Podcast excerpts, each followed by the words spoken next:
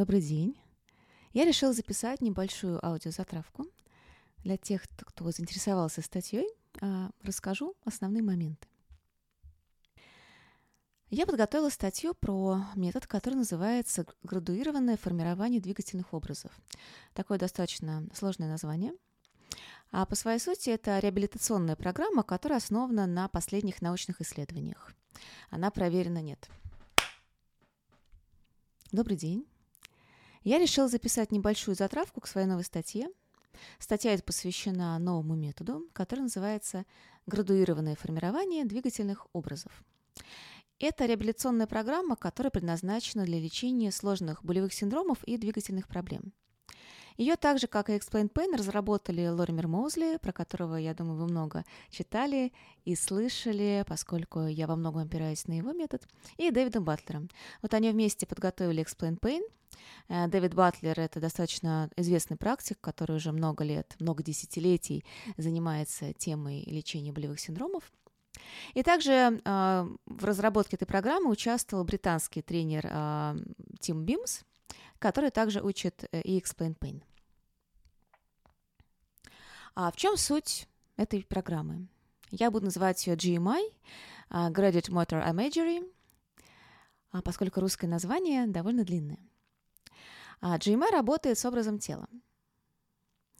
По выражению нейроученого Лизы Фельдман Барретт, мы — это мозги в теле, brains in bodies. Но наши тела — это также всегда тела в разуме, то есть body and mind или body and brain. Мы все воспринимаем через некоторые фильтры — Абсолютно все, что мы воспринимаем, будь то физические ощущения, а, звуки, вкусы, что угодно, уже проходит э, через э, фильтр нашего восприятия и является репрезентацией того, что есть в реальности. Одновременно с этим тело и разум являются собой функциональное единство, и поэтому мы еще используем понятие mind-body. Достаточно так сложно все звучит, brains and bodies, body and brain, mind-body – но сейчас, надеюсь, я расскажу чуть попроще и поподробнее. А вот это body and mind, тело в разуме, также называется образом тела. Здесь, я думаю, уже становится немножко понятнее. А также в научной среде это называют репрезентацией тела. А можно встретить и понятие карта тела. Мне вообще вот это понятие карта тела очень нравится, но так же, как и образ тела. Почему? Потому что у нас есть достаточно устойчивое выражение карты территории. У людей, которые страдают от хронической боли, или у тех, у кого есть двигательные проблемы, будь то врожденные или приобретенные, у них карта с территорией часто не совпадает. В коре головного мозга возникает то, что называется смазыванием или размыванием. То есть эта зона становится неясной.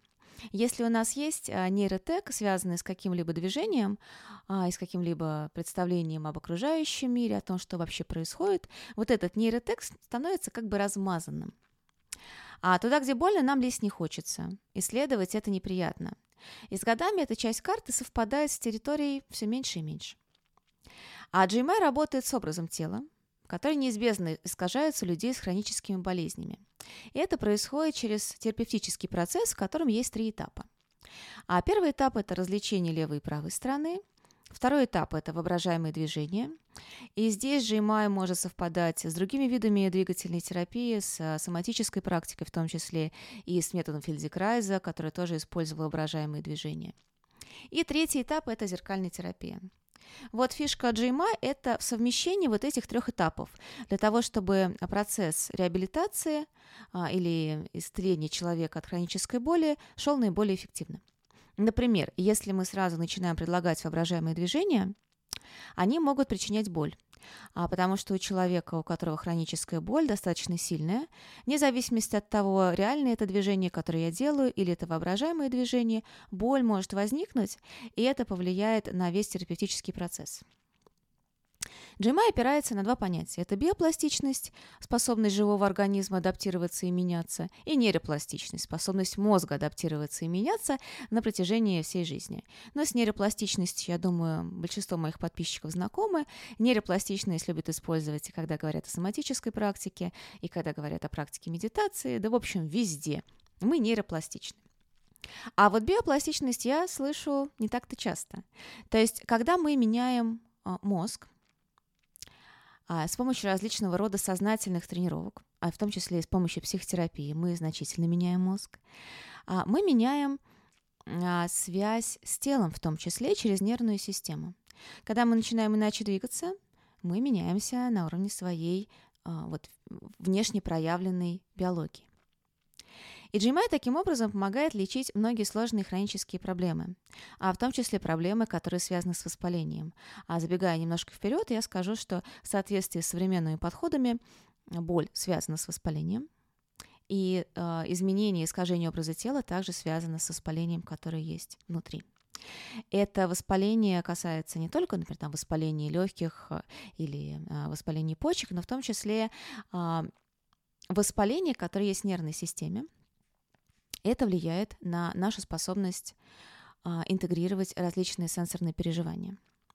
Здесь важно еще мне сказать, что GMI не применяется в отрыве от Explain Pain, вот в подходе на групп, и владение сутью терапевтического обучения нейробиологии боли, которым является Explain Pain, является в том числе условием участия в профессиональном тренинге. А вот первое слово у нас здесь есть graded. Градуированное, постепенное – это ключевое определение всех процессов GMI. В процессе тренировки мозга мы продвигаемся постепенными и контролируемыми шагами, которые могут увеличиваться и ускоряться по мере достижения прогресса. Вот у нас первое – это развлечение левое и правое. Это самый такой маленький шаг, который запускает процесс работы над нервной системой.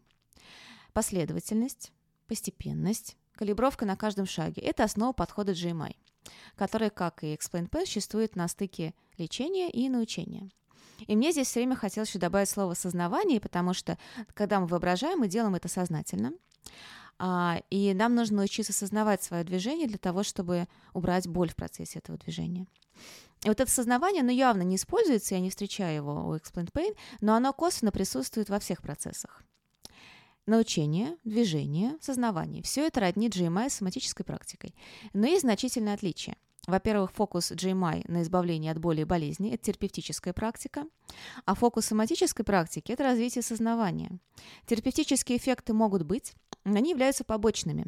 Они не всегда могут быть повторены от случая к случаю, и они не доказаны клинически ни в контексте метода Фельденкрайза, ни соматики Ханы, ни body-mind centering. Во-вторых, GMI проверена научно, это разработано учеными с мировыми именами, и она имеет большую доказательную базу, которую я прилагаю в самом конце статьи.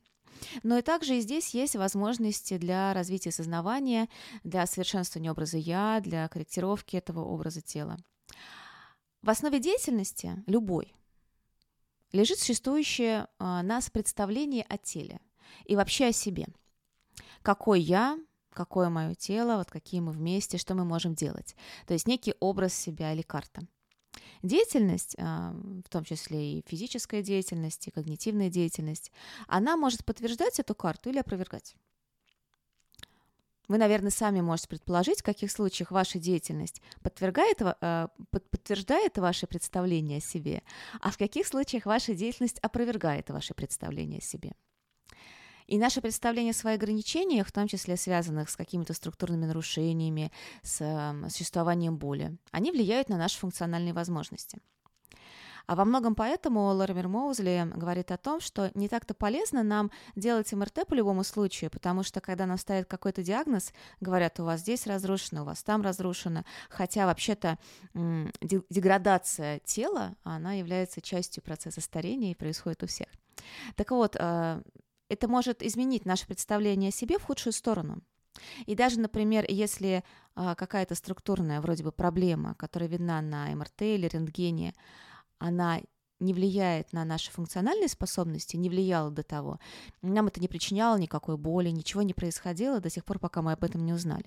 Когда мы знаем об этом, мы можем как-то менять свое движение и тем самым ухудшать свое состояние.